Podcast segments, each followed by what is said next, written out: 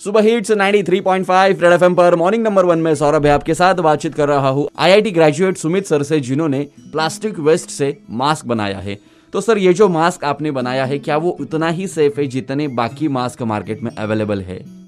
लोगों ने कुछ कुछ जगह पे बोल दिया है कि हम लोगों ने N95 से बेटर मास्क बनाया है। पर हम लोग ऐसा कोई क्लेम नहीं कर रहे। हम लोग बोल रहे हैं कि एक्सपार मास्क बनाया है। एक सर्टन पार्टिकल साइज़ जो बहुत क्रिटिकल पार्टिकल होती है जो कोविड के साइज़ से कुछ मतलब कुछ गुना ज़्यादा बड़ा हो। बट वो पार्टिकल साइज़ बहुत क्रिटिकल है। उस साइज़ में हम लोग more than 95 percent efficiency almost 98 percent efficiency हमको मिला है। क्या बात है सर ये तो बहुत ही बढ़िया है। सर वैसे आपने तो पूरा प्रोसेस बता दिया मास्क बनाने का लेकिन ये मास्क बनने में कितना टाइम लगता है?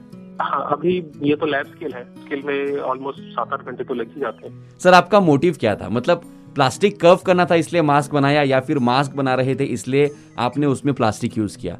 सच हमारी कोई जनरल मोटिव थी नहीं। और आ, ये वो न्यूटन की वो एप्पल गिरने वाली इंसिडेंट जो लिक्विड थी जिसमें वो वो बनती है उसमें अनफॉर्चुनेटली एक प्लास्टिक की पीस गिर गई थी और वो डिजोल्व हो गया था। तो फिर हम लोगों ने थोड़ा सा लिटरेचर सर्च किया so then we started working on it क्या बात है? बातचीत कर रहा हूँ आईआईटी ग्रेजुएट सुमित सर से जिन्होंने प्लास्टिक वेस्ट से मास्क बनाया है। Stadium to super hits 93.5 red FM बजाते रहो।